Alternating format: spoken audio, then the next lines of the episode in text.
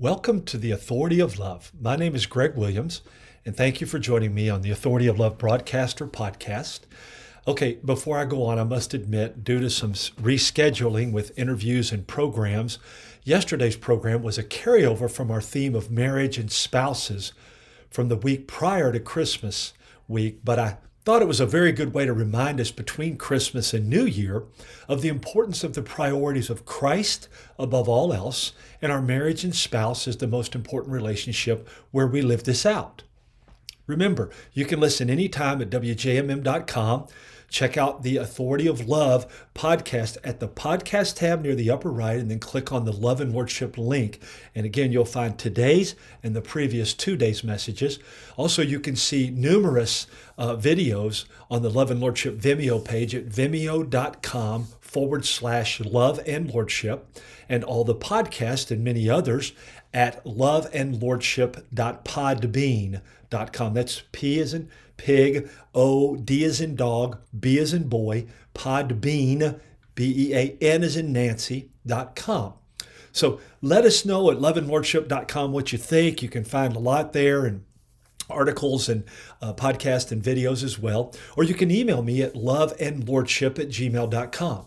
Uh, who knows? We're going to be doing a lot of interviews this year, Lord willing. And so you might be one of our next guests or soon to be guests. So appreciate that. Thank you for your prayers and for joining us again today. As we now officially transition to New Year's week, with the kind of transition on the married spouse thing yesterday, you may have already figured this out, but I love the idea of continuing with the spirit of Christmas. So I continue to say Merry Christmas to all as we extend the Christmas season, as many I know will continue with celebrations and families and friends to the extent that we can in this crazy year, right? I pray God's blessing on you and yours as we make it a wonderful season and year end and prepare to begin 2023, Lord willing, in Christ. I want to close this week with our final Family Foundation Friday with Executive Director David Walls to wrap up what's happened in 2022 and what we can look forward and be prepared to deal with in 2023 with regard to policy and legislation in government that affects marriage and family, because much of it does. But for the next three days, starting today, I want to focus on how we as Christ followers might focus ourselves on kingdom things as we wrap up this year and begin the new year with Christ as the highest. And that's the, the question that I have, and the subject of this today's program is Is Christ your highest? I'm going to be reading and using my all time favorite devotional, other than the Bible, of course, uh, and that is My Utmost for His Highest by Oswald Chambers. He does such a great job of keeping us focused on Christ and His Word. And I'm going to add my thoughts and commentary, of course, but that's going to be our focal point. And as we wind down Christmas and another uh, crazy, but I pray blessed year, I want to ask, what are you looking forward to? And what are you fearing?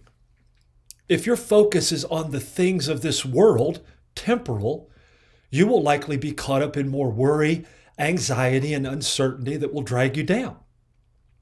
However, as your thoughts, no matter the circumstances, run toward God, His Word, and His kingdom, an eternal focus, then you can be assured that He will provide, prune, prepare, and protect you to bring forth His fruit for His purpose. As I mentioned just a moment ago, these next three days, with our focus and title on our messages, are going to be about Christ as the highest. And I ask once again, is he your highest? Today's message then begins from December 27th and my utmost for his highest, and it's entitled, Where the Battles Lost and Won.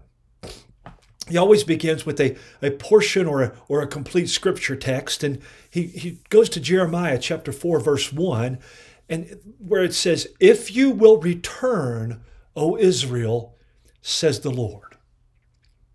Oswald Chambers says, The battle is lost or won in the secret places of the will before God, never first in the external world. The Spirit of God apprehends me, and I am obliged to get alone with God and fight the battle out before Him. Until this is done, I lose every time. The battle may take one minute, or a year. That will depend on me, not on God. But it must be wrestled out alone before God, and I must resolutely go through the hell of a renunciation before Him. Nothing has any power over the man who has fought out the battle before God and won there. If I say, I will wait till I get into the circumstances and then put God to the test, I will find I cannot. I must get the things settled between myself and God in the secret places of my soul where no stranger intermeddles, and then I can go forth with the certainty that the battle is won. Lose it there, and calamity and disaster and upset are as sure as God's decree. The reason the battle is not won is because I try to win it in the external world first. Get alone with God, fight it out before Him, settle the matter there once and for all. In dealing with other people, the line to take is to push them to an issue of will. That is the way abandonment begins. Every now and again, not often, but sometimes, God brings us to a point of climax. That is the great divide in the life. From that point, we either go towards a more and more dilatory and useless type of Christian life, or we become more and more ablaze for the glory of God. My utmost for his highest. And then there's a little quote at the end of that day. It says, Jesus Christ is always unyielding to my claim to my right to myself. The one essential element in all our Lord's teaching about discipleship is abandonment. No calculation, no trace of self interest. That comes from his book, Disciples Indeed. Literally, we must die to ourselves. Jesus made it very straightforward in his defining and job description of what it means to be his disciple in Luke 14, 25 through 35, as he clearly pointed out three criteria if we do not have a heart for these and are not growing in and toward these standards, then according to his words, we're not his disciples, i.e., he's not our Lord. And we need to quit as individuals and as churches allowing people to believe in their own and our own church standards for disciples of Christ. Christ made it clear, and here they are, very plainly. Go back and read Luke 14, 25 through 35, and you'll see these, and I hope you'll see them stand out even more, and it will help you in your walk as his disciple. Number one, he must be the number one priority over all things, and we must carry our cross accordingly. That's in verses 26 and 27. He must be the number one priority over all things, and we must carry our cross accordingly. For those of you who may be just now joining us, we have been talking about uh, December 27th devotional of Oswald Chambers in My Utmost for His Highest. And, and the question is where the battle's won and lost. Is Christ your highest? That's the question of our message today. And in Luke 14, 25 through 35, we find three poignant definings, definitions that bring about what it means for us to be disciples of Jesus Christ. The first one I just said, but for those of you who just joined, he must be the number one priority over all things, and we must take up and carry our cross for his purposes, his kingdom, accordingly. That's in verses 26 and 27. Then in 28 through 32, I believe it is, I don't have it in front of me, but I, but I believe that's right. We must have wholehearted devotion.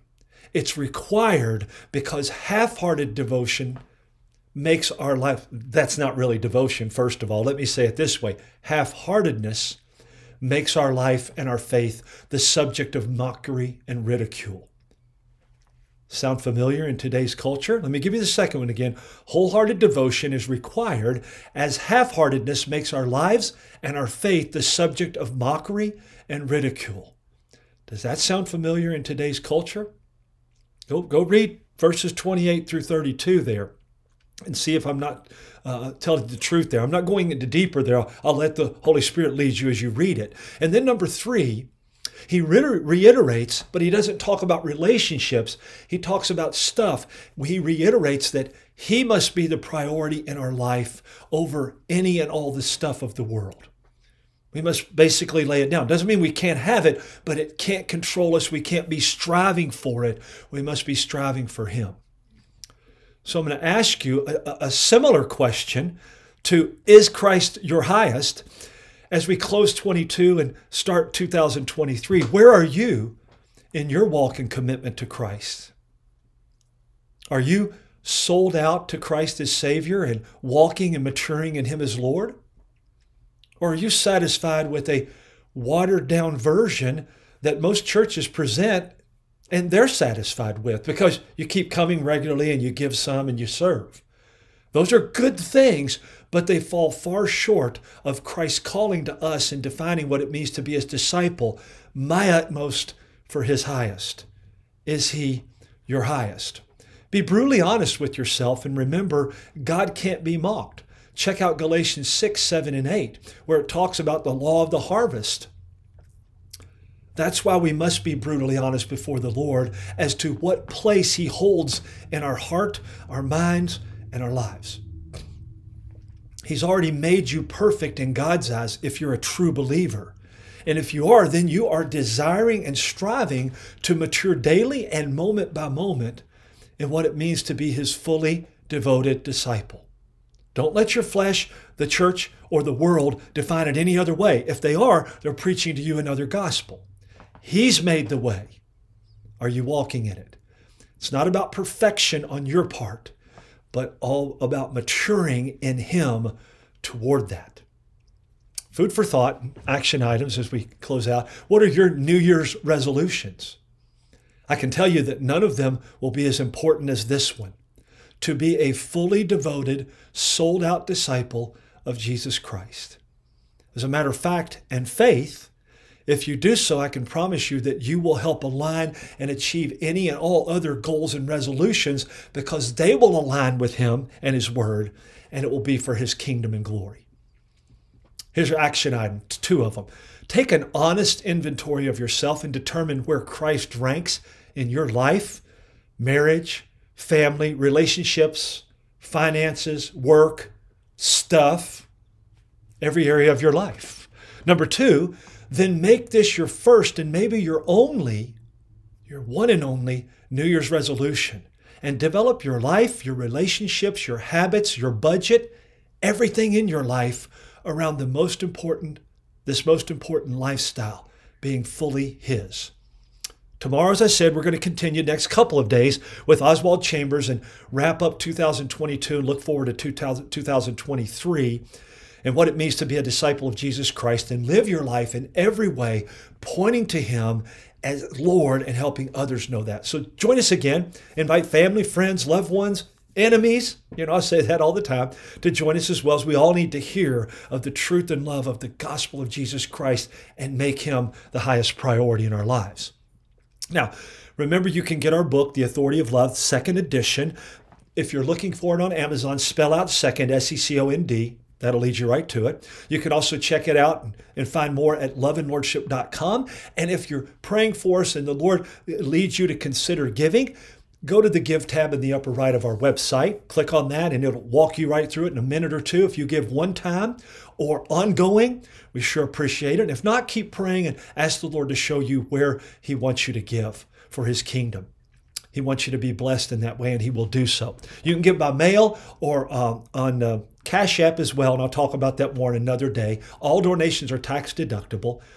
I want to thank you for joining us. Thanks for your prayers. Thanks always to the Lord. Make it a great day and a happy new year in Christ. Stay tuned for Bill Reeser and a counter. I'm Greg Williams, and you're listening to The Authority of Love.